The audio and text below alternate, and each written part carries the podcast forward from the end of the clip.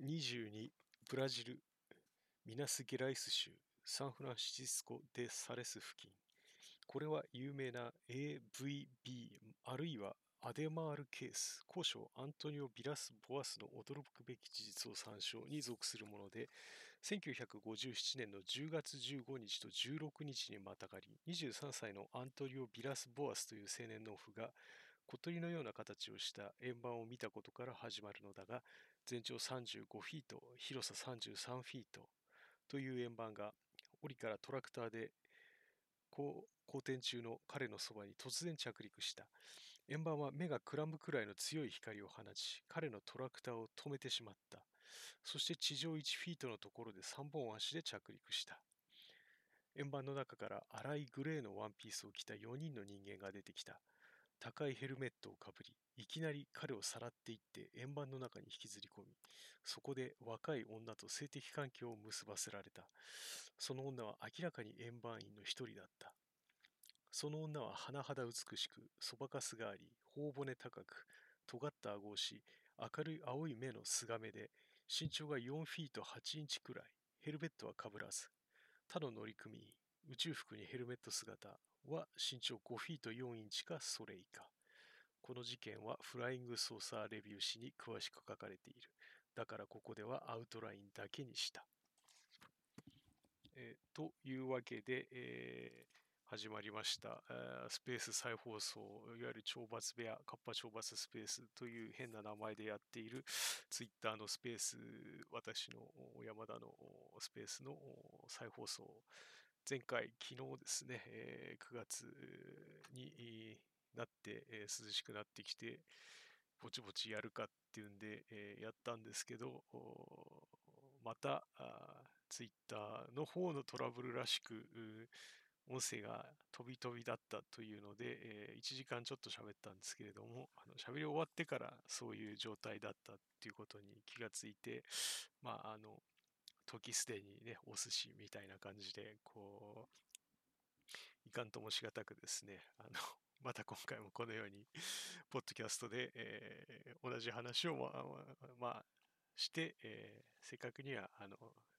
昨日した話のうち、直接関係ない部分はカットするので、まあ、今回は若干短縮版で、えー、お話しし直してですね、また今日もこうやって国に向かって喋って、それを今録音して、え、ます。まあ、あのね、一度話したこと なんですけど、若干そのおかげで整理がついて、若干構成に余裕が、ね、出てきたような気がしないでもない。本当かなっていう感じで、えー、まあ、の今日のテーマはですね、えー、テーマっていうか一応あのメインで扱うお話は、えー、アントニオ・ビラス・ボアス事件、うんビラス・ボアス事件っていうふうに、あの私が持ってる UFO ドンキボンの The UFO Encyclopedia 第3版著者はジェローム・クラーク、ジェロクラって私呼んでますけど、の人の UFO 辞典にで第3版だと、あのボラスピアス事件っていうあビラス・ボアス事件ですねっていう形で載ってますね。あのこれ上下2巻の本なんですよ。あの ドンキ本っていうのは、あの、限界妖怪界隈から出てきた言葉で、あの、限界妖怪本のマニアたちが、あの、ドンキ本っていうのは、あの、湯本先生っていう方が出してる、明治からその昭和の戦前までの期間の新聞記事をあのマイクロフィルムを見てですね、丹念にそこから妖怪とか怪異とか不思議なこと、変なことの記事だけをあの抜粋して作ったあの怪異妖怪記事資料修正っていうシリーズが明治から昭和初期まで、計6冊出てましてですね、あの1冊5万円、国書観光会から出てますけど、する、あのいわゆる新刊書の中では、あの最もその妖怪本コレクターたちの中には、では、あの敷居が高い、あの単純にそれは値段のおかげでですけど、っていうあの新刊書の中では、あのまあ、古本だとね、あの入手難易度は全く別の話になるんですけど、として、まあ、あの恐れられている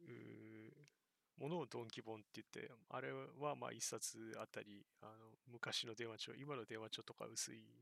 ですけど、あの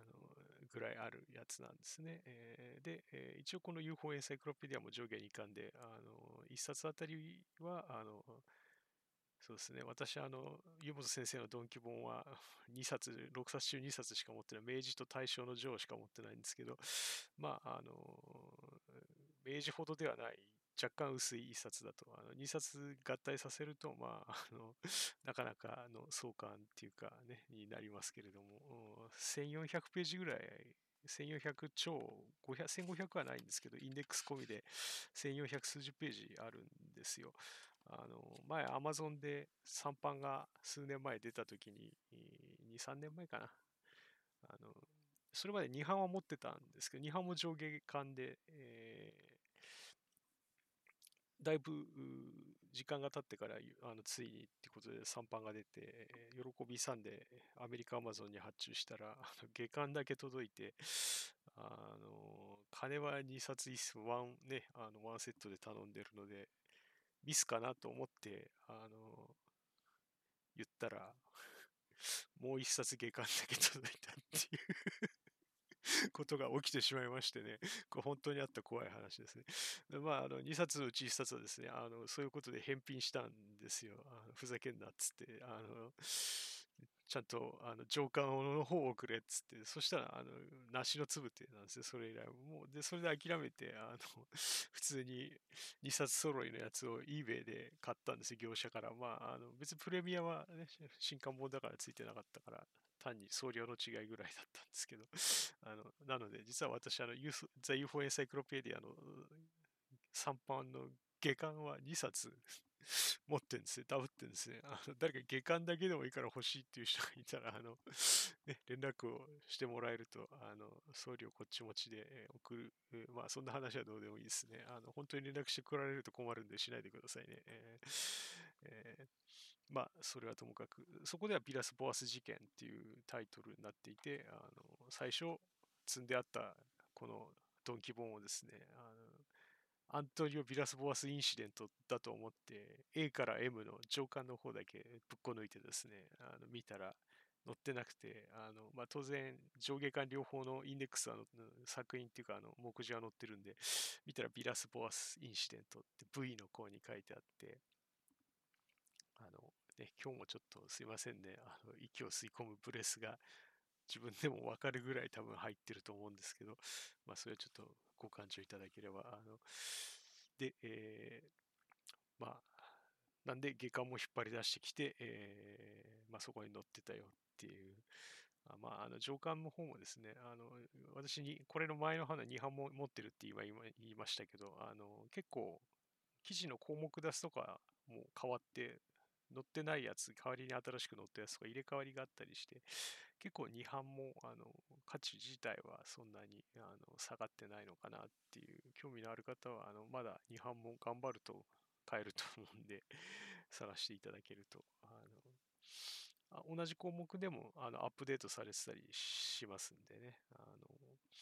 一番面白かったあので、えー、今回それで AM の方、上官の方を引っ張り出してきて、たまたま最近グレーバーカーのことを調べてるんで、グレーバーカーっていう方研究家のことを調べてたら、あの、バーカーの人生を題材にした映画が2010年に作られて、それはあの最近私も調べて知ってたんですね。で、ちょっと DVD 化されてるんだけど、ちょっと今からだとかなり手に入りにくくてどうしようかなと思ってたんですけど、あのちなみにもう一本、あの2010年のやつが、シェイズ・オブ・グレイで、えー、その前、1995年に、これはなんか、ドキュメント、同じドキュメント、バーカーを題材にしたドキュメントではあるんですけど、95年の Whispers from Space っていうのの方は宇宙からのささやき、かっこいいタイトルですけど、あの、なんか実際にバカが生前、あの、生きてた頃に撮られた16ミリフィルムとかを素材として結構使っていて、あの、YouTube に若干予告編っていう形で数分間のものと、あと、となんかどっかのマニアがわざわざ切り出したらしい、あの、ジェームズ・モズリーって別の有名な UFO 研究家がいて、バーカーと親交があったんですけど、その彼があの過去を振り返って、バーカーと知り合ったのはいつ頃の話だとかっていうのをインタビューに答えているシーンとかが、あの、YouTube に上がっています。あの資料的価値はなんか、その Whispers from Space の方が大きそうなんですけど、その20 2010年に取られた方は、あの、のことが UFO エンサイクロペディアのバーカーのこの最後の方に書いてあって、えー、すいませんね。これはあの、アントニオ・ビラス・ボアス事件とはミリも関係のない話なんですけど、まあミリぐらいはあるかな。あの実はここは全部カットする予定だったんですけど、やっぱりちょっと触れておきたいのでね、あのいずれバーカーの話は多分もうちょっとまとまった形でまたするとは思うんですけど、今回はその触りっていうかね、でで言っておくと、あのバカはあのエイズだったあで、それで死んだっていう話が UFO エンサイクロペディアにはあの出てくるんですよ。そのさっき言ったジェームズ・モズリーっていう人があのそう言ってるっていう形であの病気の症状とかが事細かに載ってて最後にそのこれはモズリーの言葉を借りればまあエイズの症状でエイズで死んだっっていうふうには淡々と 書いてあってですね。で、えー、まあ、亡くなったのは90 1993年か4年の話かな、確か。で、えー、それに対するあのさらなるあのなんていうんですかね、補足みたいな感じで2010年のそのシェイズ・オブ・グレーの中ではあのバカが実はゲイだったっていう事実が明かされていて、で、あのその映画の中だとバカが UFO 研究に執着した UFO の秘密を明かそうと固執したのは、あの彼自身のそのゲイだっていうのはまあ秘密っていう、あのまあ、彼が生涯暮らしていたのはウェストバージニア州っていう、まあ、平たく言うと保守的な田舎の土地柄なんですね。まあ、そこそこ、あの、不思議、不思議なことにっていうか、まあ、逆に言えばある意味当然なことで、そなんですけど、詳しい話は省きますけど、あの、そこで、あのフラットウッズモンスターとかモースマンの事件が起きたりするわけなんですが、間は、時間は離れてますけどね、この2つの事件は。あの、まあ、たまたまその2つ、地元の事件ということで、えーまあ、それ以外にも結構全米いろいろ回ったりもしてるんですけど、ホームグラウンドはそのウェストバージニア州保守的な土地柄だったんで、まあ、生涯ゲイであること自体もなんか隠してたみたいなんですよ。私も 株に知らなくて、今回それを読んで初めて知ったんで、ちょっと驚いたんですけどね、あの映画の中ではそれ、そういう秘密を持ってるっていうことが、あの逆に UFO の調査研究秘密を暴こうとするっていうことに、まあ、結びついたんじゃないのかっていうことを言ってるっていうことまで書いてあって面白いなっていうのと、なんとかしてじゃあそのドキュメントを見たいと思うんですけど、なかなかちょっと今のところ、ね、まあ、あの見つからないでいます。そういうようなことが載ってたりするんですよ。あのね、ジェロム・クラーク、ジェロクラっていう、これは私の適当に言ってる故障なんですけど、この人はまあ、あの多分 UFO と UFO 研究に関しては、まあ、東大一流のヒストリアンだと思います。あのなので、えー、UFO エンサイクロペディアはあのいざという時武器にも使えるんでね、おすすめです。あのマスター・キートン風に言うと、こう、あんなやつに使うのはもったいないなとか言いながら、こう、ネクタイで縛って、あの、ブンブンブン回してね、飛ばすっていう、あの、キートンが図書館で戦うシーンで、えー、あのアーサー王の死をね、こう武器として使うシーンがあるんですが、ああれを放送させるぐらいの本なんですけど、UFO エンサイクロペディアは。まあ、あの、基本的にはあの冷静な本です。まあ、あの、冷静だし、あのはっきりと嘘とかインチキに関してはそう書いてあります。まあ、ただあんまりその全て、例えばそこの事件とかに関しては、そんなに網羅的ではない。まあ、あと項目そのものが、あの選ばれている項目自体が必ずしも1400ページあったとしても、あの、網羅的なものではない、取りこぼしというか、あの扱っていない、扱われていない事象、事件、えー、人物っていうのももちろんたくさんありますし、あので例えばソコロみたいな大きな事件でも多数のページは割かれてるけれども、あの必ずしもその全ての説とか論とかが紹介されているわけでもまあないんですけれども、ただまあ、あのね、ちゃんと各項目ごとにあのソースって言って最後にあのこういう本とか資料をもとにこの項を書きましたっていう律儀に載せてるんで、さらに知りたい人はね、そこからあの調べていけばいいって当たり前っていうか、その作法としてあることのガイドラインにはなってるので、そういったことを含めてあの役に立つかなとは思います。ただ、あの なんていうんですかね、えー、ドンキ本なんで、まあ、あの湯本ドンキ本に比べると、海外からの送料込みだとしてもまあ安いですけれどもね、えー、まあ、それなりのお値段はします。まあ、図版もそ、まあ、でかい本なんですけど、図版も大量というほどではないんですよ。だから割と あの、ね、えー、情報量は多いんですけど、あの大変だなっていう読むのが。で、えー、まあ今日はそサブテキストっていうか、あのテキスト参考資料として、まあ、あのこの UFO エンサイクロペディアと、あとですね、日本語の方では、あの、ちょっと今をテキスト、平野今尾先生、あの平野レミのさんのお父さんですね、えー、UFO 研究家でもあるし、まあ、お化けを守る会の代表であったこともあるので、今尾先生の5本、以前のスペースで紹介もした、あの、勝手に ニコイチ2つの要所のを悪魔合体させて、だから、あの、許可とか多分取ってないんだけど、勝手につけたっていう。だから、あの、平野先生があの役者じゃなくて変者になってるんですね。これは、あの平野今は変っつってこう、まあ変役なんでしょうけど、あの、役にすると危ない 危ない。あの、どこにも原書のクレジットがないっていうね、明確な、あの、一応、あの、最初の方でこの本とこの本を、の、それぞれの部分、この部分を訳して、あの、一冊にしましたっていう、今考えるとちょっとありえないようなことを、あの、平然と言ってる本の中に、当然、ビラス・ボアス事件が出てくるので、えー、それを、あの、先ほど読み上げたのは、そのヒューマノイドのビラス・ボアス事件のところを読みました。あの、フライング操作レビューとかに詳しく載ってるんで、ここではアウトラインだけっつって、まあ、1ページもない、約1ページですかね。あの、で載ってるんです。まあ、あの、もし持ってる人は興味確認したい場合は、132ページと133ページにまたがってるんですけど、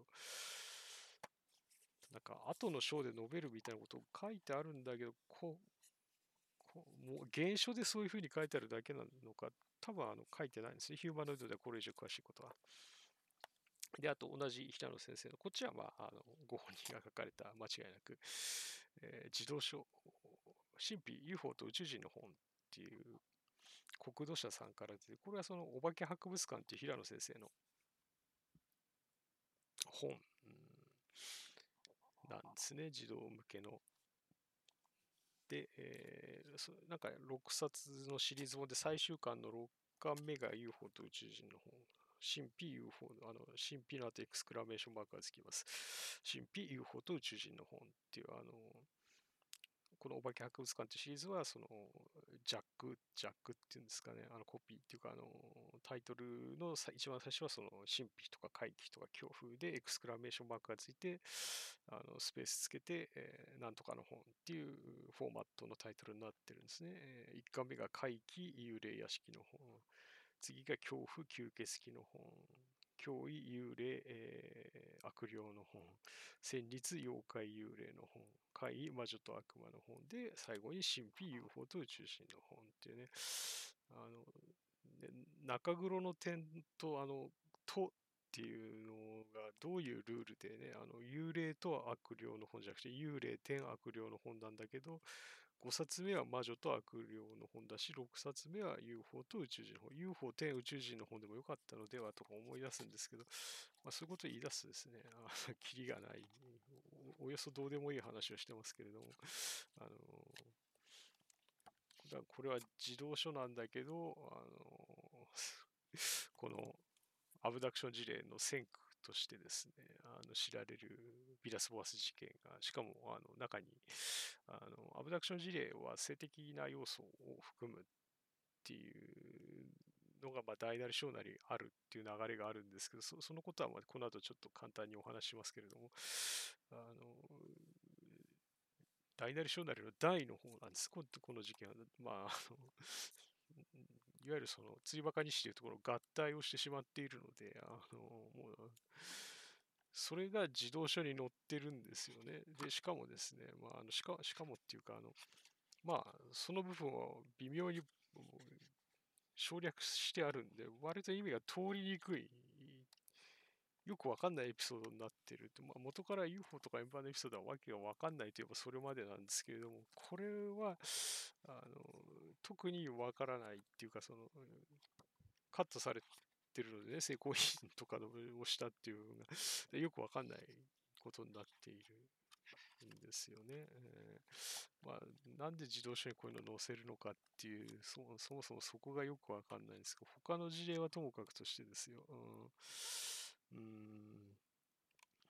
ね、あの、もうちょっと違う事件で良かったのではっていう気もしないでもないんですけど、いちご摘みであった素敵な宇宙人とか、割とね、こうファンシーなやつもあるんですけど、あの、これは、あの、そうじゃないので、ちょっと小学生にはね、あの、刺激が強いのではないですか、平野先生って思うんですけども、まあ、こっちの方もあの適宜紹介しながらですね、話をしていきたいと思いますね。えー、で、えー、まあちょっと全体的な流れとしては、そのさっき一番最初に読んだのが事件のあらましで、えー、まあそれが1957年の10月にあったよっていうふうにも最初に明言されてるんですけども、あの面白いことに、これは面白いところなんですよ。先に言っておくと、あの面白いことにですね、その UFO Encyclopedia の方のビラス・ボアス、えー、事件、ビラス・ボアス CE3 って、まあ、CE って close コンあ close encounter、第3種接近遭遇ってことですね。あのアレン・ハイネックの。この本だとあの事例を incident とかって言わないで CE2 とか3とかって使うんですよね。で、ビラス・ボアス CE3の記事はどこから始まるかっていうといきなりその事件の話の概要とかじゃなくて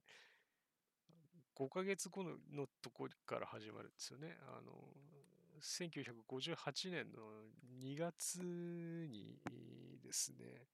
オラボ・ホンテスってブラジルの有名な UFO 研究家がいたんです。もう個人ですけど、あのオラボ・フォンテスのところに、えー、アントニオ・ビラス・ボラスっていう青年が現れて、自分はこういう体験を約5ヶ月前にしたっていう話をして、これが初めてその、この事件が、なんていうんですか、公的な記録をされたのはこの時のことだっていうふうに、そこから記事の記録が始まっ、記載が始まってるんですね。これはちょっとあの、多分あの、分かってやってると思うんですよ、ジェロクラも。あの、これ意図がある書き方で。あの、で、その件は例えばその別の人もですね、あの基本的に、ビラスボアス事件っていうのが本当にあったとは思ってないような懐疑的な、否定的っていうよりは、まあ懐疑的に見てどうもそうじゃないと思ってる人の、あの、アブダクション自体をあの現代のフォークロアとして扱ってるような、あの、論考があるんですけど、別の人の、あのその人のやつでも、まあ、あの、時間軸は非常にそこでは、あの、重要視される。あのフォークロア、まあ、お話としてだと、その電波、ルルフ電波っていう、まあ、あの要するに電波ってあのビビビビビっていう方じゃなくてあの伝わって広まっていく方の電波ですね。あのして話がまあ変遷していくしあのいわゆる高等伝承とか交渉文芸はそのうちになんかあのうまくうまくっていうかそのよりお話として完成されていくってまあその言い方もちょっとあれなんですけどまあお話としてまあうまくできていくようになるっていう面が確かにあるわけです。複数の話者のね、あの減ることによって。で、あの、一番有名な、あの、いわゆるアブダクション、誘拐事例っていうのは、有名っていうか、その、あの、なのは、1961年にアメリカで起きたヒル夫妻事件っていうのが、まあ、あの、大きいって、でかいっていうか有名になって、そ、そこから、まあ、あの、ポピュラーっていうか、UFO 会話の中で、あの、UFO 業界の中にも流行り廃りがあるんですよ。特定の事件傾向に関しては。あの墜落回収とかって、あの実際にローズウェル事件が起きた1947年と、あのそのそれから3年後ぐらい、1950年とかにもう一回それを、あの当時はすぐ、あれはあの大本営発表じゃないですけど、あの空軍の方で気球でしたテヘペロっつって、まあ、あの終わって鎮火したんですけど、あのもう一度あのそれが掘り起こされて、あれはやっぱり地球外のエイリアンクラフトだったっていう宙人も死んでましたみたいな派手めな話が一旦1950年に上がって、でも結局そこで、えー、証言してる人たちっていうのは実は詐欺師とかだったんで、これはもうあかんやろっつって、あので、それでもうあの禁じられたネタになっちゃうんですね、一旦墜落回収は。1980年代、70年代後半になるまではあのみんなもういや、あれはなかった、なかったっていうかその、もうやめとけみたいな形で言うだけで、あのただでさえ 低い信用の UFO 業界が低く見られるみたいな感じで、あの封印ネタだったんですそれがまあもう一度その70年代後半とかに徐々に機運が高まってきて、まあ、あの墜落回収の話はそれ長いんで、あの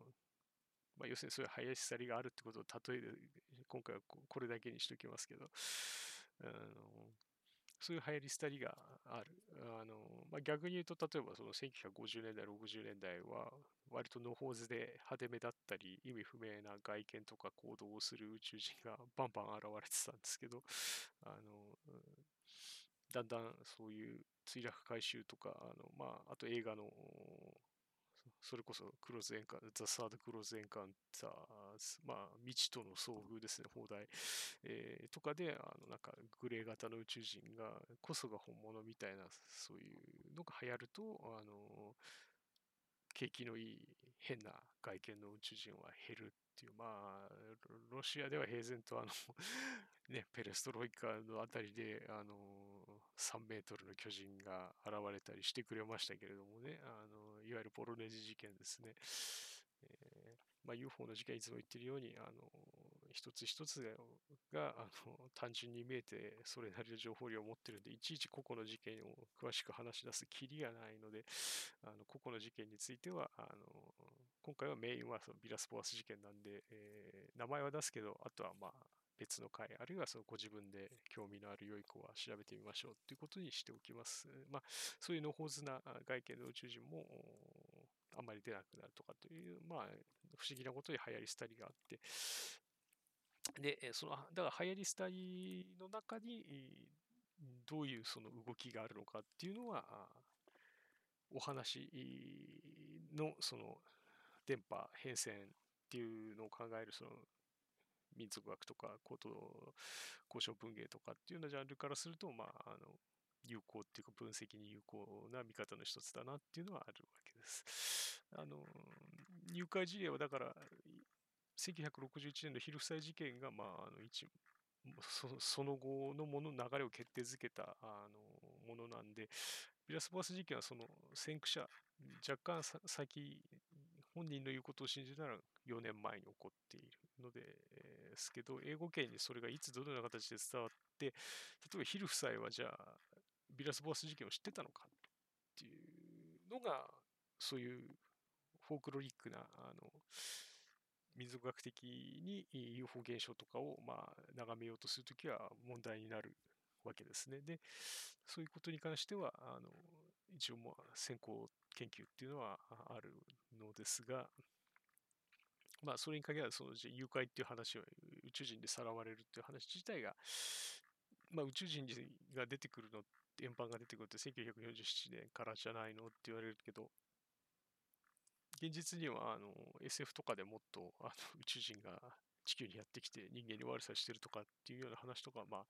1920年代、30年代のパルプ SF とかですね、あのもう特にやられてることなわけですし、宇宙人が地球に来てる運動はだから、ね、それこそ、あの、その辺から普通に、その、本当にあったこととは言わないけど、そのフィクションの中とかではまあすでにあったっていう、まああのね、そういう流れはある。で、47年の以降は、その、それがどんどん現実っぽいところで、えー、起き始めるんじゃないかみたいな、あの、ところはあるんですよね。えー、で、えー、一応なんかその先行研究っていうか、あ論文読んでるんですけど、わけわかんないのが多くてですね。で、私もそそこに通り一遍っていうか、そのこういう話があったって軽く書いてあるんですけど、これちょっと裏裏取りをしてないんでよくわかんないものがあるんですよ。そのこの間ちょっとツイッターで 手だけが魚の宇宙人とか出てくる全くよくわからない あのそういう細部は面白そうなんだけど全体として、それは話の手を成してるのかとかよくわかんないやつが、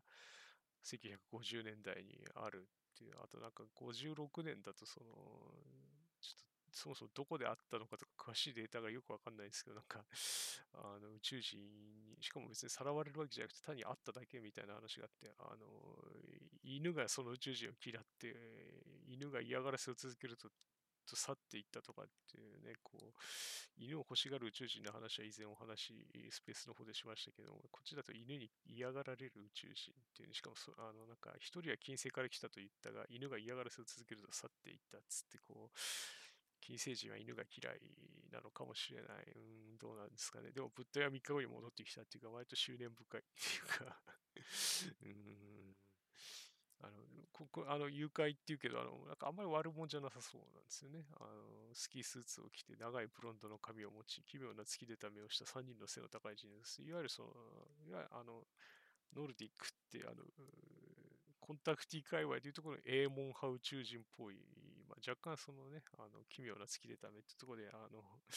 あれな外見になってますけど、うん、なんか、誘拐をその目撃者をさらうわけでもないし、悪さしたわけでもないんですけどね、犬に嫌がられたっていうね、なんかこうね、あの疾病太郎的なね、ものがあるのかないのか、あのなんかそういう話が報告されてたりして、まあ、いつも言うように、あの円盤こういうよくわかんない話が 積もり積もっているので、なかなか一筋縄ではいかないんですけれども、あの1954年にあのフランスとかだとあの1年どころか一夏で100件ぐらいバーって UFO とか、あの、UFO の話、中には宇宙人込みでが、あの、まあ、フラップっつって、あの、たくさん事件が起こって、えー、そういったところで、あの、モーリス・デュエルドっていう人が、あの、なんか、宇宙人にさらわれかけたみたいなのが、まあ、あの、光線を浴びて麻痺したっていうような話とかもあるんですけど、デュエルトの話はあの面白いんだけどよくわかんないあとは、あんまりアブダクションっぽくないんですよね。た単に麻痺しただけなんで、連れ去られたりはしなかったんで、あの、もまあ、デュエルトの見た宇宙人なかなか面白いですね。あの背が小さくてあの腕がないんですよ。で、あの頭が、胴体がポコンと出て、そこになんかあのいつもの金魚鉢みたいなのがぶってるような感じで、えー、なんか割とその私が読んでるその誘拐事例を民族学的に眺めてる論文だとあのここ結構そのイメそそれ以降の誘拐する宇宙人像の一つのアーキタイプになったのではみたいな。いや、まあ多分なってない あのデュエルトで見たやつは割とあの、まあ、あの腕がないっていう部分が相当に面白いんですけど、あのね、あの手だけが魚っていうのもいればこう腕がないっていうのもいるっていうね、こう相当に奔放なルックスの人たち、人なのか、人たちなんですけれども、あの腕がないはちょっとそんなアーキタイプとして受け継がれたりはしなかった。まあ、あの要するに小人型であの宇宙服みたいなの着てるっていうイメージ自体は、あのなんかででそれまではさっき言ったその見かけ普通でスキースーツみたいなの着てる程度のやつなんだけど、だんだんそういうふうにあのより今の我々から見ても宇宙人っぽい外見になるようなものがまあ出てきているっていうところが一つあるんです。で、あの、ビラス・ボアス事件は、あの、さっきの今尾先生のやつだとなんかワンピース着てるとかちょっと意味不明な表現だったんですけど、あの、今回は、あの、ね、えー、ツイッターと連動しているという建前なので、えー、まあ、これを聞いてらっしゃる方は当然ネット接続ができるでしょうから、あのツイッターの方でですね、えー、懲罰部屋とかカッパ懲罰スペースっていうもう怪しいもうタグをつけてツイートしてあるんで私が今回のお話の資料用っていう画像をそれをちょっと見ていただきたいんですけどもあのビラスポラス青年が見たっていうその飛行物体のことももう言葉で説明するとめんどくさいしはよくわかんないんであのすでに画像を貼ってありますんでそれを見ていただいて、えで、えー、画像1枚目が、あの、その UFO の画像です。なんか上の部分が回転したとかね、こう、全体的に赤いカラーリングで、ここれをなんか鳥のようなっていうふうにさっきの今尾先生のテキストで表現したんですけど、何をもって鳥なのかみたいな、まあ謎ですけどね。で、なんかあの、よくわかんない謎のこの事件をあの漫画化したあのやつがあってですね、なんか Facebook とかにまとめて載せてる人がちょっと引用してきたので、まあ、それを貼ってあって、これでその序盤の画像2枚目は、その夜に畑仕事を、あなんかまあブラジル日中暑いんで、えー、夜畑仕事をするらしいんですけれども、ね、トラクターに乗って、その当時23歳だったボアス青年がやってたら、なんか最初は空に赤い星が見える程度だったが、だんだんこっちに近づいてきて大きくなってきた。でこんなの、こんなもんが上空に浮かんで、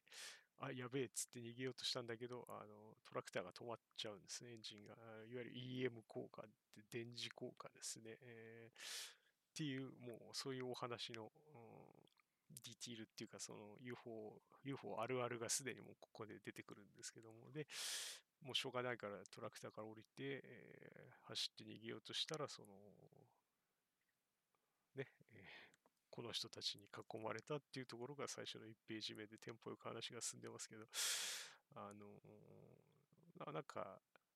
ボンテージファッションにしか見えないんで、私はこれをボンテージ星人と歌唱していますけれどもね、あのーなんか普通に こういう格好はできそうなんですけど、ね、画像3枚目はもうちょっとあの淡々と目撃証言に寄せたスケッチで、スケッチ証言込みで書いてあるモノクロの線画のイラストですね。あの、なんかまあ、潜水服なのか宇宙服なのか、ボンテージラバーファッションなのかよくわかりませんけど、なんか後ろの方に管がついてるっていうね、こう、そんな感じで、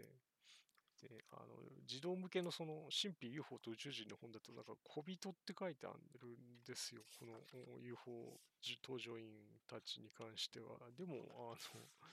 さっき読んだ、同じ平野先生なのに、その、元々のその海外資料を訳した方の本だと、普通に、身長5フィート4インチっていうから、まあ、たとえブラジルであったとしてもね、そんなに小人というほど低くはない150センチ程度だとすると、だと思うんですけどね。まあ。で、まあ、この人たちに4人ぐらいいて、まあ、なんか捕まっちゃって、えー、で、まあ、なんか、ボンテージ星人の皆さんは言葉喋んな代わりなんか、獣のうなり声みたいなのを発するっていうで、えー、UFO の中に連れ込まれて、えー、なんか服を脱がされてしまうっていう、あのー、自動書の方だと、あのー、23歳って書いてあるのに、髭とか生やして非常におっさん臭い、ね、あの、ボアス青年が書いてあるんですよ。あのちなみに厳密に言うと、自動書の方ではですね、アントニオ、あのビラス、あの、だからヒューマノイドとかの方では、あの、言語に忠実に、ウに点々のビラスなんですけど、ここだと、火に点々の方になってて、ビラス、ボアスじゃなくて、ベアスっていう表記になってるんですね。この表記揺れとかは、あの、岩尾先生に何があったのかってちょっと気になるところなんですけどね、あの、書史学的にそういうのは気になるっていうところなんですけど、あのちなみにまあ、データ言っとくと、1985年刊行ですね、えー、この自動書は。で、えー、1990私が持ってるのは1997年の1月11版発行だから、結構版を重ねて売れた。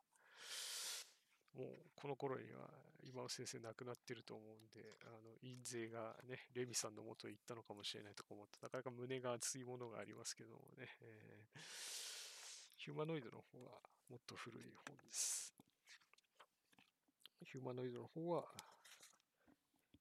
1974年ですからね。で、えー、まあ、同一人物のテキストにも、あのそのような差異があるっていう、もう勘弁してほしい世界なんですけど、あの、まあ、あのイラストの方もあのうまく資料が伝わっていないのか、その、まあ、おっさんが服を無理やりあの脱がされてる見たくもないシーンが書いてあったり、ひげ面のおっさんがですね、しかも頭も若干なんか薄かったりして、これどう見てもイラストレーターにうまく資料いってねえだろうっていう感じなんですけどね。うん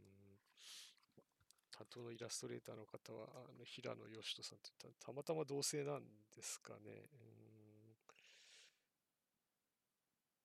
うんまあ、謎は尽きないですけれども。で、えー、で、まあ、あの、脱がされてですね、えー、なんか、変な液体を体に塗られてしまうんですね。あの、今尾先生はあの、ヒューマノイドの方は本当に相当に省いてるので、それをちょっと補足していくと、あのこっちの自動書の方で補足していって、さらにその自動書なんで抜けた部分を逆にあのさらに今日は補足してお送りするっていうも、もっといいテキストはなかったのかって言われると、あのまあ、なかなかないっていうか、あのあるのかもしれないが、めんどくさいので探してないっていう 申し訳ない話なんですけど、あの、UFO 事件クロニクルもですね、この時期は突飛すぎて載ってない、突飛すぎてなのかどうかよくわかんないですけど、あの、初版の事情で載ってないんですね。あの、初版の事情、うん、単に、あの、誰も書けないからなのではっていう気がするんですけど、あの、ね、まあ、ってないので、なかなかいいテキストがないっていうあの会議的というか冷静な視点からこの 事件を扱って記事が日本ではなかなか読むところがないのかもしれないですけれども。うん、で、えー、脱がされちゃうんですね、服を。で、えー、そこでなんか体に塗られるってあのそうツイッターの方に上げた資料のイラストカットだと4枚目の画像がそうですね、あのボンテージ星人の皆さんにあの肩になんか塗られてますけども、なんか、これを私はあの仮に、まあ、あのね、あの宇宙ぬるぬるローションとかっていうふうに、まあ、あの呼びたいところなんですけどね、あのあるいは、まあ、宇宙ドスケベローションと言ってもいいかもしれません。あの意味はこの後わかるんですけど、で、えー、その後、あの別室に、UFO の中の別室に通されてですね、なんかあの採血されるんですよね。なんかあのガラスのチューブみたいなのとかのをがついた機械を、機械っていうか、その、持ってきて、こう、片方の部分をこう、ペタって顎の方につけると、痛みとかはないんだけど、そこからその透明な管を伝って自分の血が流れてって、向こう、その反対側の先についてる瓶に血が溜まってったっていうような感じなんで、あの、謎の採血システムがあって、あの、で、なんか、その、それがなんかテストかなんかだ、DNA のね、こう、相性のチェックかなんかだったのか、っていうふうに、あの、思えるんですよね。あの、我々の今の知識とか、あの、からすると、そう思う、うかつなことに思えてしまうんだけど、これがまあ、あの、どういう意味を持ってるのかっていうのは、まあ、ちょっと留保しておくとして、ただ、あのそういうふうにも読めるっていうね。で、えーそれで合格ってことだったのか、あのボンデージ星人たちはあのさらに別室にアントニオ青年を通すんですけど、そこはなんかベッドが備え付けてあったっていう UFO の中で、部屋の中に、あの槍部屋なんですよねあのしかも、なんかこの後の描写からすると、あのいわゆるその、セクロスしないと出られない部屋っぽいんですね、ギミックがあの、で、そこに通されて、あのなんか今度はそこでプシューってなんかガスみたいのが出てきて、あのなんかガスのあんまりいい匂いじゃなかった、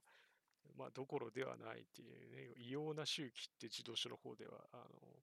ね、ペンキの染みたボロ切れがくすぶっているような、そんな匂いですってこ、この表現をね、今先生がどこから取ってきたのか謎なんですけど、あので、えー、まああんまりそのいい匂いじゃなくて、ついにはアントニオ青年はそのベッドに、最初はその謎のベッドに横になってたんだけど、どうにもたまらなくなって、部屋の片隅でゲーゲー吐いて嘔吐してしまったっていうふうなことが載ってるんですね。で、えー、そんなことしてると、あのドアが開いて、背の小さな、あのさっきの話の中にも出てきたけど、まあ、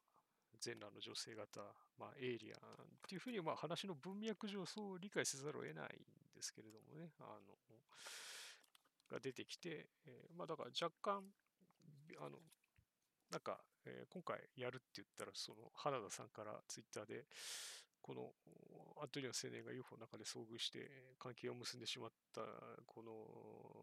女性型エイリアンらしきものは美人ではなかったっていう話もあるけど、どうなのっていうご質問を受けたんですけれども、私が見た資料の中ではですね、あの、その、UFO エンサイクロペディアはちゃんと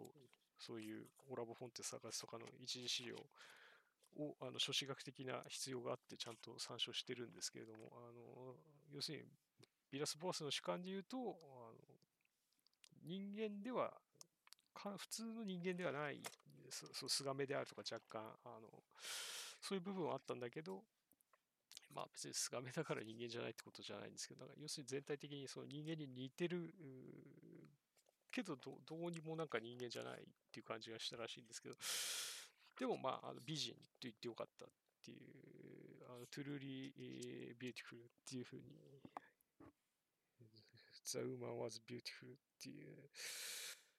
感じで表現されてます。で、まあ、美人だったということなんでしょう。少なくとビアスボス青年的には。で、えー、まあ、しかも、あの、全裸ですからね、あの、なんか、若い、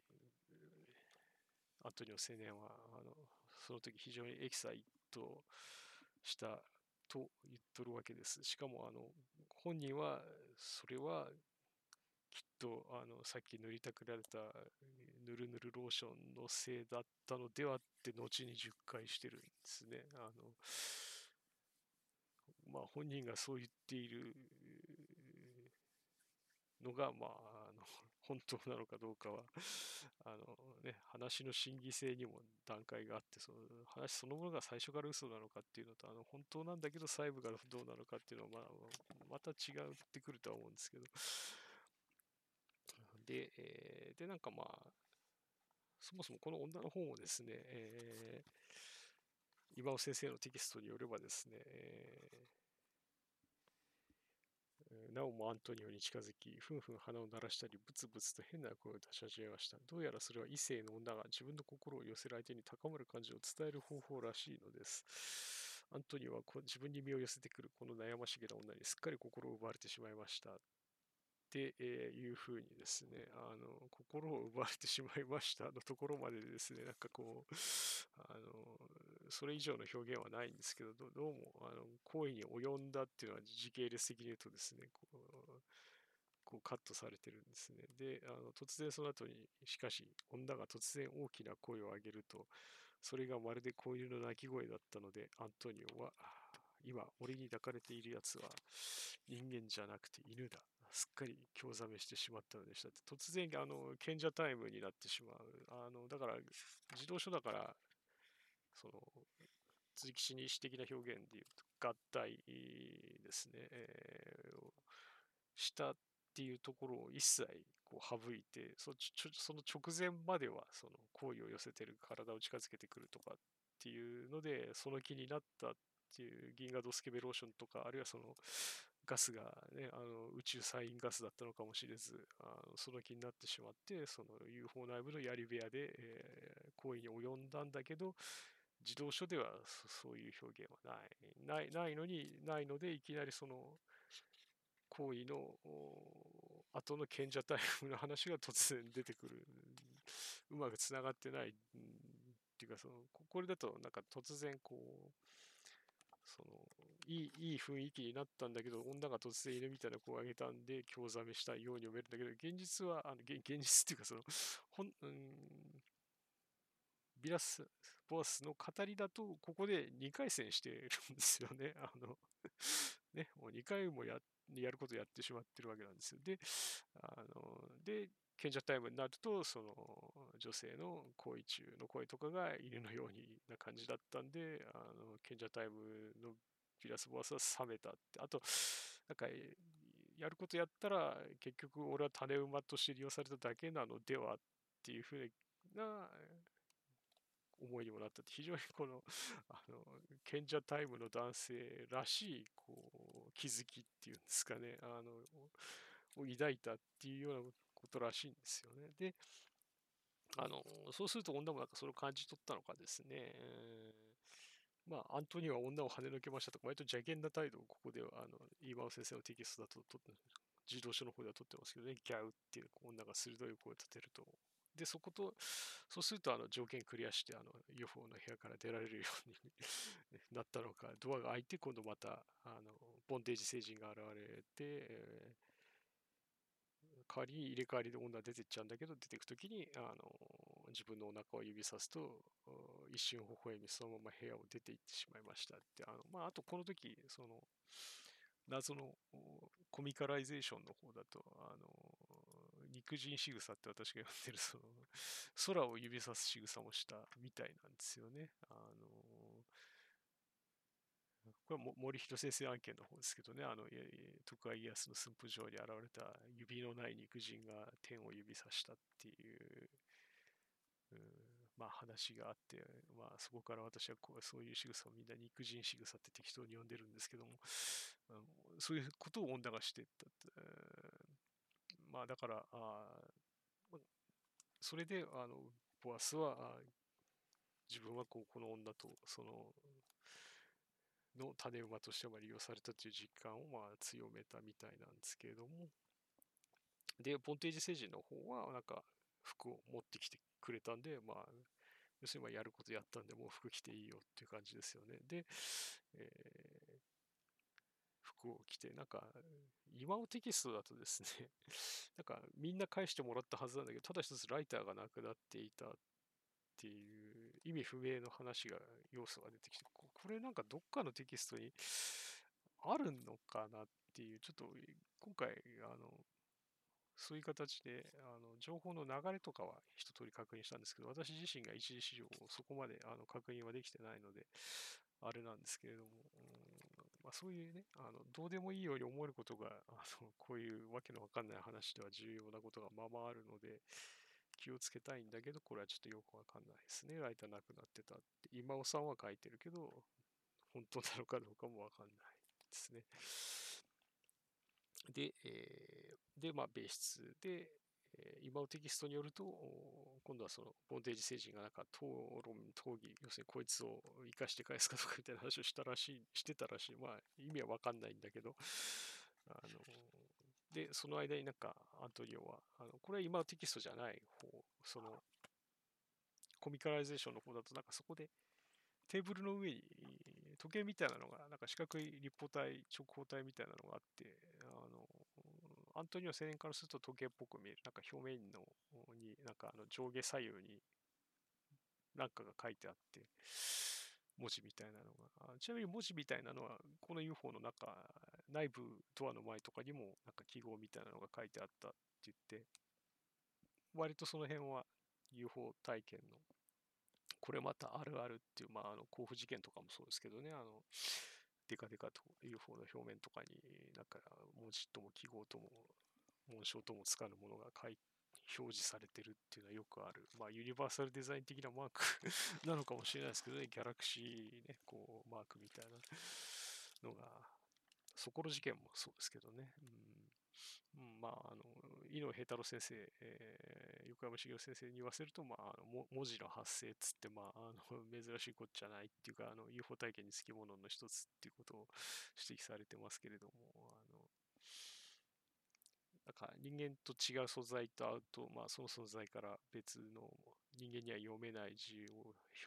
授かるっていうか提示されるっていうモチーフ自体は、まあ、あの、珍しいことではまあない。これはまあ、あの、横山先生は直接は言ってないんですけど、後に横山先生が手掛けられた、じゃジョン・ディーっていう、その、あのシェイクスピアと同じぐらいの時代に、日本でいうとあの戦国時代末期からあの江戸時代初期ですね、にかけてあの活動したイギリスの、まあ、数学者、科学者、自然科学者として一流でもあったんだけど、同時にジョン・ディーはその、まあ、当時の知識人が皆そうであったように、あの分かちがたくそのオカルティズムっていうのと結びついていて、特に彼は錬金術にはまっていたんですよ。で、えー、ジョン・ディーはあの結局、天使とコンタクトを取る宇宙人じゃなくて天使となんですけどね、あの、錬金術と、あとその天使との交信というのがジョン・ディーの、まあ、人生を狂わせたっていうか、あの 後年がそれでメタメタになるんですけど、あの詳しい話は、横山先生のあのジョン・ディーを扱った本がありますんで、えー、読んでいただくといいと思います。そこでも、あの、絵の絵の具語っていう、その天使の言語を授かったりして、まあ、その解読に血道を上げるんですけどね。えーまあ、あの、そういうモチーフ自体はまあ昔からある。で、えー結局、よくわかんないまま、あの、そういう文字記号っていうのは提示される。今回の、まあ、ビラスボス事件だとあんまり深い意味はないっていうか、あの、話の中で深く関わってはこないんですけど、そういう時計みたいなのがあって、で、なんかまあ土産としてもらおうとして、手に取ったんだけど、あの、ボンテージ星人たちが、あの、話してたんだけど、それは認め、認められて没収されたっていう、話が、あの、あるんです。これ、あの、今尾さんは書いてないんですけど、で、えーで、まあ、なんか、お役御免になったのが、まあ、その、ボンテージ星人たちの話し合いの結果は、まあ、リリースしてよしだったのか、あの、解放されるんですね。で、結局、まあ、元いた畑に戻ってくるんだけど、トラクターは止まったままだったっていうエンジンは、あなんかバッテリーが上がっちゃったのかなんなのか、あの動かないままだったんで、まあ、っていう話で、で、なんかその後、ちょっと健康被害が彼の体にあってたっていう話もありますけど、データはないんですよね。で、えーまあ、そういうことが10月にあったっていう1957年の。っていう話が、あの、翌年の2月にオラボ・フォンテスっていうブラジルの有名な UFO 研究家。あの、どのくらい有名かっつうと、あの全然わかんない話なんですけど、あの、オラボ・フォンテスは、あの、そういうことを研究してた医学博士なのかな。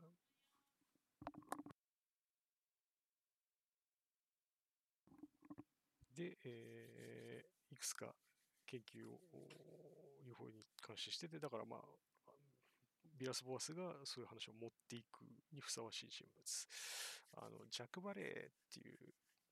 UFO 研究家の話をよく私にしますけど、あの、晩年のおフォンテス博士がバレーに会って、今まで自分の研究してたデータとかをあの託したっていうエピソードが、バレーのコンフロンテーションっていう本の最初の方の、あの、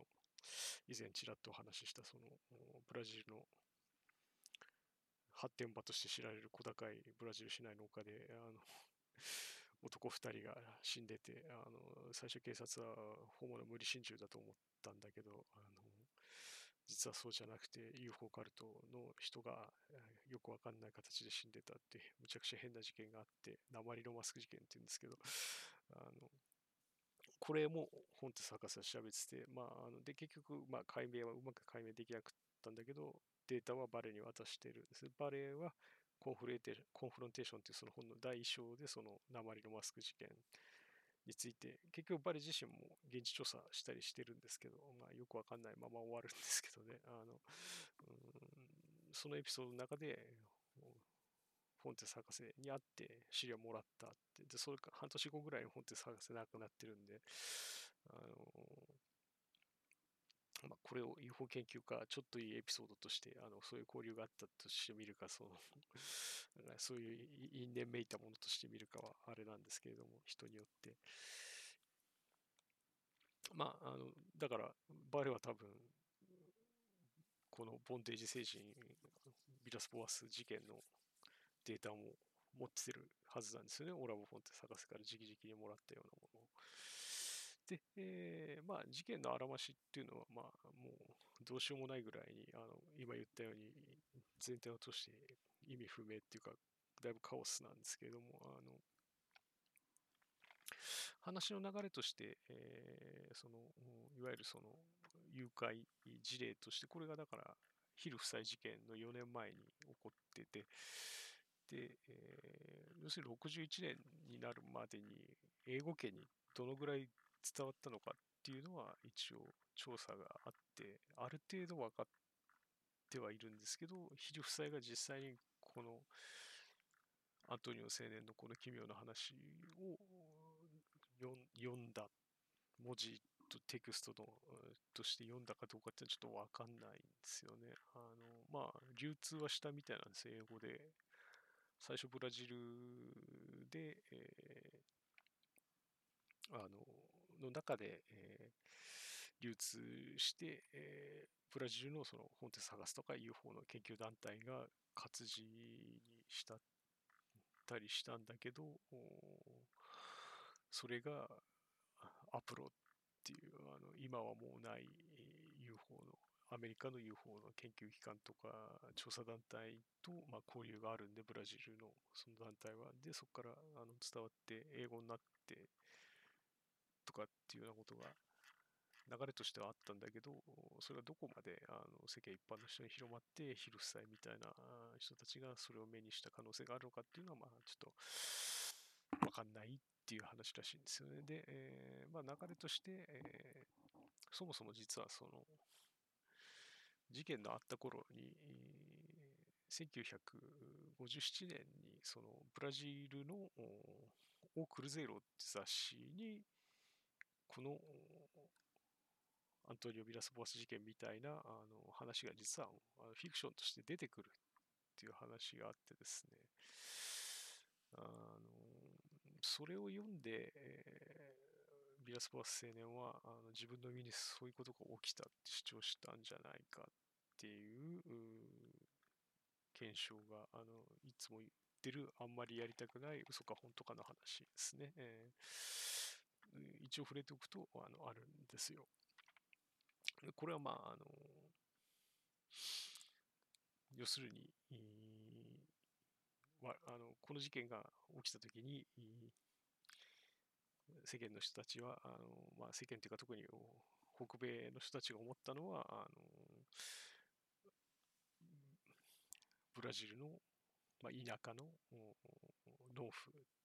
の青年があの、まあ、無学だけど代わりに純真純朴で、UFO とか宇宙人のこととかよう知らんような人があの体験したっていうんだから、これはまあきっと本当のことだっていうふうに、え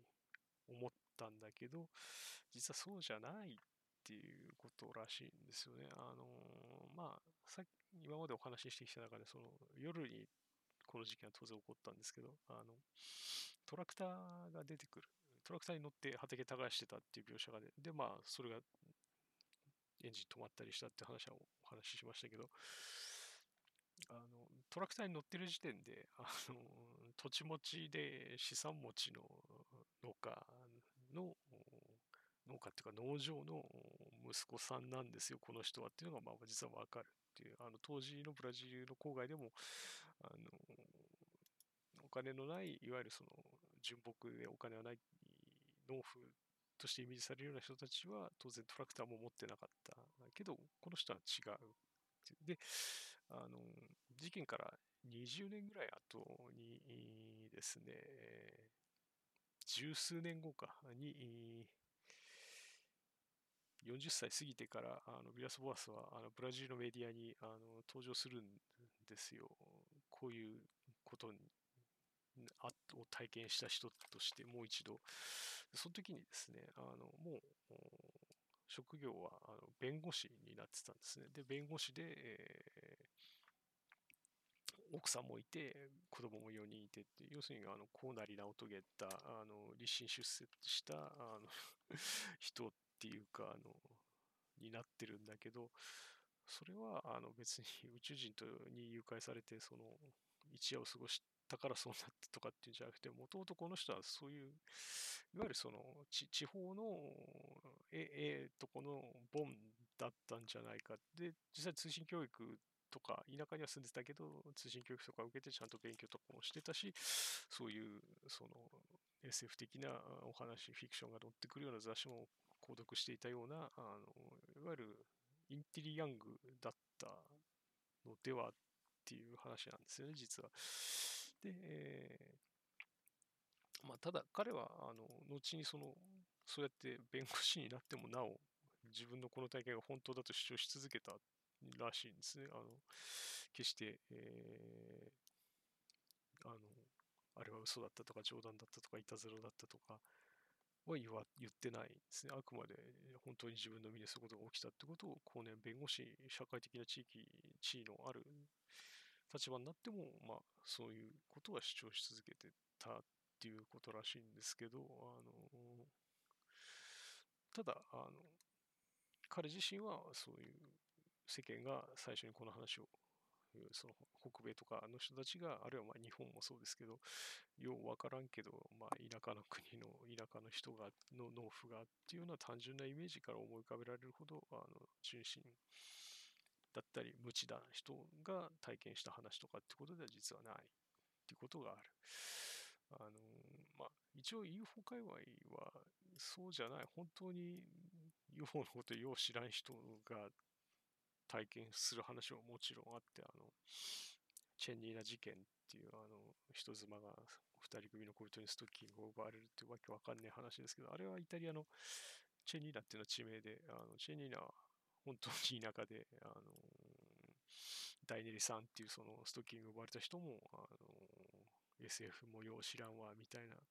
宇宙人よう知らんわっていう人だったらしいのは、まあでも本当らしいんですけどね。あのチェンリーナの宇宙人はだから、あの宇宙人というか小人は、あの、あれは宇宙服とかじゃなくて、あの第一次大戦のイタリアの空軍のパイロットの服とか軍服とかなんだ、イメージソースはっていう分析があります。それだったら彼女が知っていて、まあ、連想して問題がないっていうことで、で、実際に似てるっていうような、まあ、調査をして、分析をしている人もいます。まあ、あの、その辺はね、あの、いろいろあるんですけど、そういう、本当に素養っていうか、イメージソースとかバックボーンがないけど、変なものにあったっていう人ももちろんいるんだけど、まあ、ビラスボースはそうじゃないって。まあ、あと、今私がやってるのだと、あの、まあ、同じ南米でもボリビアの、あの、ウユニ塩湖っていう有名な、あの Facebook とかであの人生変わりましたって、あの虚面反射する湖があって、あのあれ、高知に、4000メートル級の高知にあるんですけど、あそこら辺に住んでるインディオが、あの牧畜やってるんですけど、その牧畜の羊を変な宇宙、まあ宇宙人じゃな、なんかどうかよくわかんない。その辺の話は、あの、いずれ、その、マシラ玉っていう同人誌に書くんですけど、この後、あの、まあ、宇宙人っぽい変な格好したやつに殺されたっていう事件があって、あの、そ、まあ、それは60年代の話なんですけど、あの、それからだいぶ経って、20世紀の末に、スペインの研究家がそれ調べに行くんですよね、そこへ。その頃は、まあ、あのウユニ塩湖ってそこまで、あの観光スポットとしてそれほどそこまでは有名じゃなかったんで、わりかし秘境で1日しかいらんねえっていう厳しい条件で行って、名前しか分かってなかったんだけど、まあ、行って、あ、奇跡的な偶然があって、あの本人がそれ本に書いてるんですけど、あのああ会うことに成功するんですけど、まあ、で、写真とかもバリバリ撮って、あの、通訳挟んでいろいろ聞いた話が載ってるんですけど、本に。あの、まあ、それはもう本当に、あの、UFO、普通のその北米的な、あの、ポップカルチャーとかとしての UFO とかっていうのから切り離された人たちなんですよね。そうそういう、その、羊殺されちゃったっていう人は、あの、そういう人たちが変なものを見て、っていう話が一方であるのは事実なんですけど、あの、この話、ボアス事件は あの、嘘か本とかで言うと、まあ、どう、どうなんですかねっていうのがあって、その、その、一つには、その、必ずしも、UFO のことを知らん人による、綺麗な証言とかではなさそうだっていうところは指摘されてます。で、えー、まあ、あの流れからすると、その、まあ、その、アブダクションっていう大きな話の流れで言うと、この話は、その、ヒル夫妻事件よりも先に起こってるんだけど、まあ、そのせいかですね、あのヒル夫妻事件以降は、あの常識っていうか、あの、になる、その、アブダクションあるあるの要素の一つの、あの、対抗催眠、記憶を失わされてて、それが催眠術とかで解けて思い出すっていう要素はないですね。あ皆無。あの最初からもう バリバリに覚えてるっていう、あの、そもそも記憶消されたりしてないっていう、そこはまあ一つ違う、大きな違いですね。で、えー、ただ、まあ、基本的なところとしては、その UFO のライブに連れ去られて、なんか性的な実験、まあ、実験どころの話ではないんですけれども、この人の場合は、あのを受けるっていうのは変わってないっていうところなんですけどね。うん、まあ結局、わけわかんない話っっていうふうに言っちゃうしかない部分がまああるっていう、あの、横山先生、猪野さんだったら、まあ、あの、アブダクションをその、陽性伝承とかと組み合わせて、その、人間の血を必要としてるっていう話、まあ、あの、の流れにぴったりとこれはハマるんですけど、んまあ、あのそういうふうに解釈してもいいっていうか、あの、ただ、あの、それが全てなのかなっていう、あの大きな流れ、アブダクションストーリーっていう大きな流れの中では多分、あのそう見て、えー、いいのかもしれないですけどね、あの、個々の事例として、あの、見たときに、結局直接の下敷きはその雑誌に載ってた話っていうのがあるらしいっていうのがあったり、まあ、あと、で、しかもなんか本人もこの雑誌にこの自分の体験談を売り込もうとして失敗したらしいっていう話があるんですよね。うん、あの実際は、あの、で、その、実際に起きたのはだからよくわかんない。57年の10月って本には言ってるけど、あの、雑誌のに似たような話が出たのが、同じ年の年末近くだったのかな。で、なんか、あの多分、で、現地ではそれなりに流通した話だったみたいなんだけど、それが専門家のオラボ・フォンテスのもとで、えー、はっきり報告されたのは5ヶ月後の58年の2月の、まあ、後半。ということで、まあ、あのラグがある、5ヶ月ラグがあるんですね。だから、本当に5ヶ月前に起こったことなのかっていうのは、まあ、わかんない。で、まあ、そういうわけのわかんない話として、まあ、これは、あの、しかも内容は相当ショッキング。もう57年、58年の時点で、あの、性行為と UFO っていうのが、あの、どこをどうしてつながったのかっていうところなんですまあ、あの、ジェロクラの UFO エンサイクロペディアでも、セックス &UFO っていう項目は実はちゃんとあるんですよ。あのそこでジェロクロは、これは第2版の頃からある記事項目なんで、あの突然3版で入ったわけではないです。そこでは、ジェロクラはあの一番最初にあの UFO 現象っていうのは人間が見て、あの人間が聞いて、他人に話して、また人間がそれを理解してっていうようなものだから、基本的に、で、人間っていうのは男女の性があるから、あの そこには当然その UFO 現象にはあの性的要素っていうのは実はあの入ってきて当然だっていう、まあ、そんなことを言ったら、あの この世のどんなものにもね、あのそれはそうなってしまう気はするんですけれども、あのまあ、そういうことを言ってる。あの突然あのそういう要素があの入ってくるっていうのはあの UFO の前日さんである幽霊飛行船の事例でもそうだっていうのをチェロクラは紹介してて、まあ、突飛なんだけどあの飛行船にの乗組員っていうのがそのまだ飛行船が実用化される前に飛行船が目撃されるのが、まあ、幽霊飛行船っていう話なんですけど、あの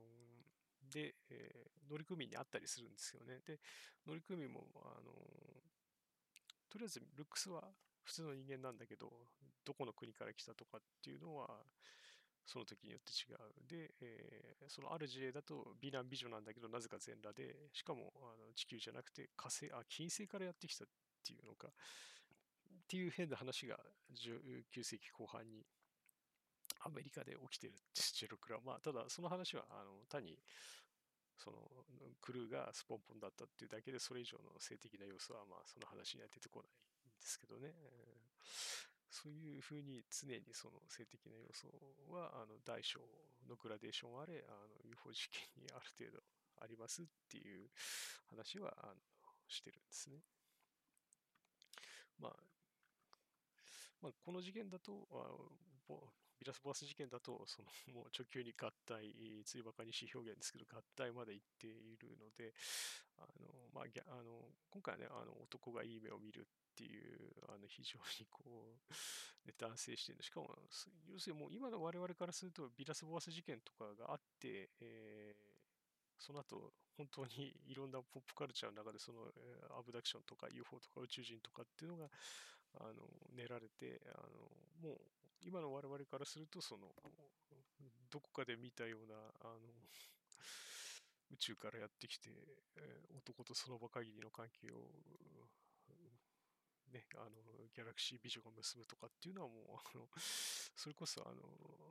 お安い安直なあのドスケベコミックとかの話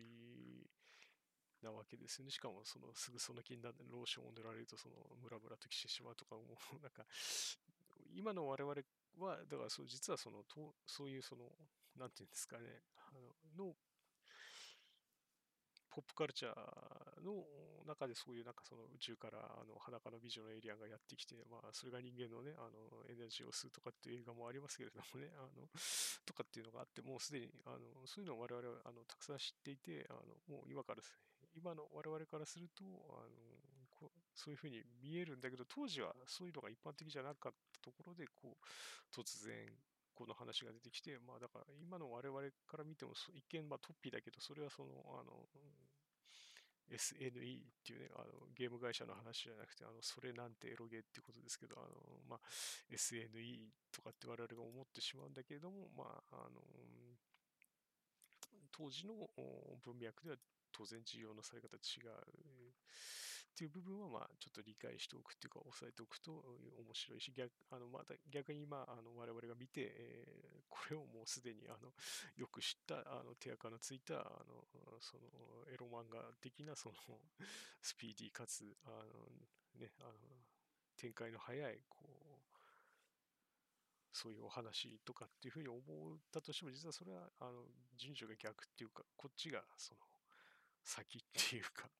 あの、なんですよっていう、うるせえ奴らよりも先にビラスボアス事件があるっていうね、こう、高橋留美子先生がビラスボアス事件をご存知かどうかまではちょっと私もわかりませんけれども、あの、流れ、時勢としては、まあ、そういうところがある。あの、っていうのは、まあ、理解しておくと面白いんじゃないかなっっていう、あの、いつも通り、あの、今回もですね、あの、はっきりとした、あの、オチっていうか、あの、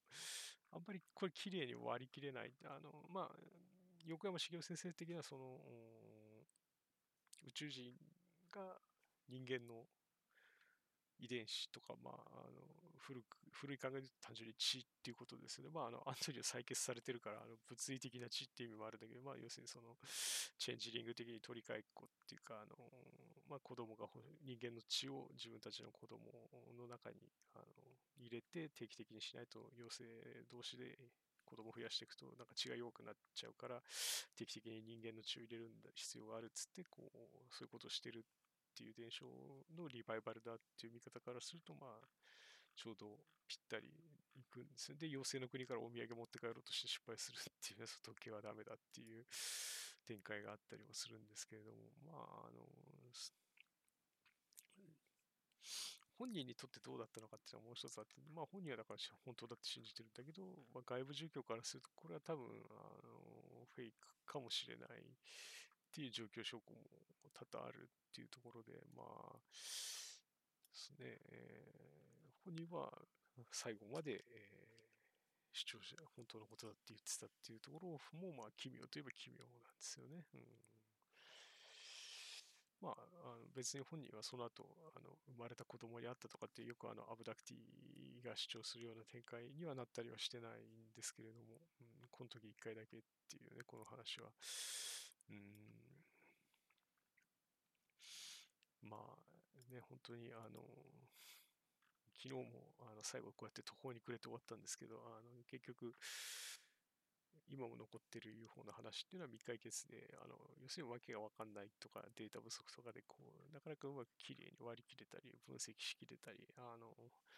ね、あの嘘か本当かで割り切れるわけでもないし、まあ、割り切ったとして、そこから先の話もどうしたらいいのかっていう、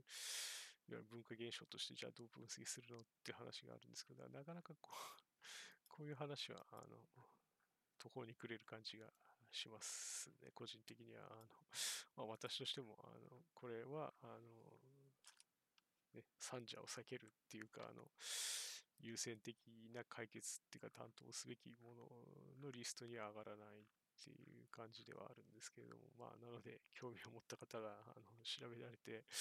ね、こう、あの、宇宙ぬるぬるローションの謎とかを探っていただきたいと思うんですけれども、まあ、こんな感じでですね、あの昨日もあの謎のミスによって、えー、ミスっていうか、その 多分ツイッター側のサーバーとかのせいらしいんですよね。あの他にも同じように音飛びになっちゃったっていう例はいっぱいあるみたいなんで、あのまあ、そのせいで、昨日もこういう話をして、昨日はあのもっとグレーバーカーの話長くしたりして、あと、その音飛びのせいであの聞くのやめた人がたくさんいて、人が減って、私自身のやる気もあの下がって、ちょっと 途中で、うんっていうテンションが下がったんですね。あのまあ、それもあって、ちょっとま、まあ、まとまりというか、多分あの今一つだったのかなと思うんですけど、まあ、一応今日はあのやる気をね、結局そのみんな音飛びでいなくなったっていうことであって、そのこういうね、ドスケベな話はけしからんとかつって聞くのをやめたとかではなかったらしいので、まあ、あの、まあ、気を取り直して今日やったんですけど、やっぱり、あの、やるとこう、どうにもうまくいかない、うまくいかないっていうか、そのうまく割り切れないっていうところは、あの、残るっていう、まあ、UFO 事件みんな、あの、今でも残ってるやつは大なり小なりそうなんですけど、あのね、結局まあ奇妙な話だって、奇妙な話だったとしたら、じゃあそこからどうすんのっていうところがなかなかうまくいかないので困るっていうところなんですけどね。まあ、あのそういう苦労を引きずりながらあのやっていくしかないっていうことで、えー、まあ今日のところはですね、えー、今回はおしまいですね。本当にオチも何もないんですけれども、あのね、えー、まあ、世の中、あのそう簡単にはうあのうまくはいかないっていうところなんですけれども、まあ、あの一応、オチっていうか、あの、まあ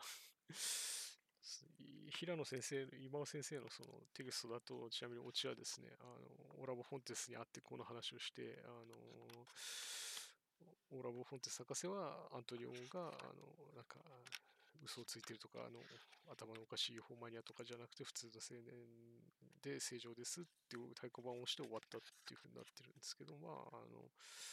まあね、正常だけど、正常に嘘をついていたっていう可能性があるわけで、あのそこはまあ一応中、あんまりその嘘か本当かの話自体は、その、で本当の私にとっては本当の意味で重要ではないんですけど、まあ、あのでも一応調べておかないと あのそそこは危ないっていうか、それは、あの、それはそれで意味が、あの最初から嘘だと思って話してる話と、変な体験をしたけど、本人は理解をとりあえずそういう方向でしたっていうのとではまたちょっと違ってくるので、えー、そこはまあ確認しておく必要はあったあるっていうのは常にあります。まあ、その辺でですね、えー、今日のところはおしまいで、えー、まあ、いつも通り、あの、結論とかオチがないっていう申し訳なさを感じながら今回はおしまいです。えー、お疲れ様でした。おしまいです。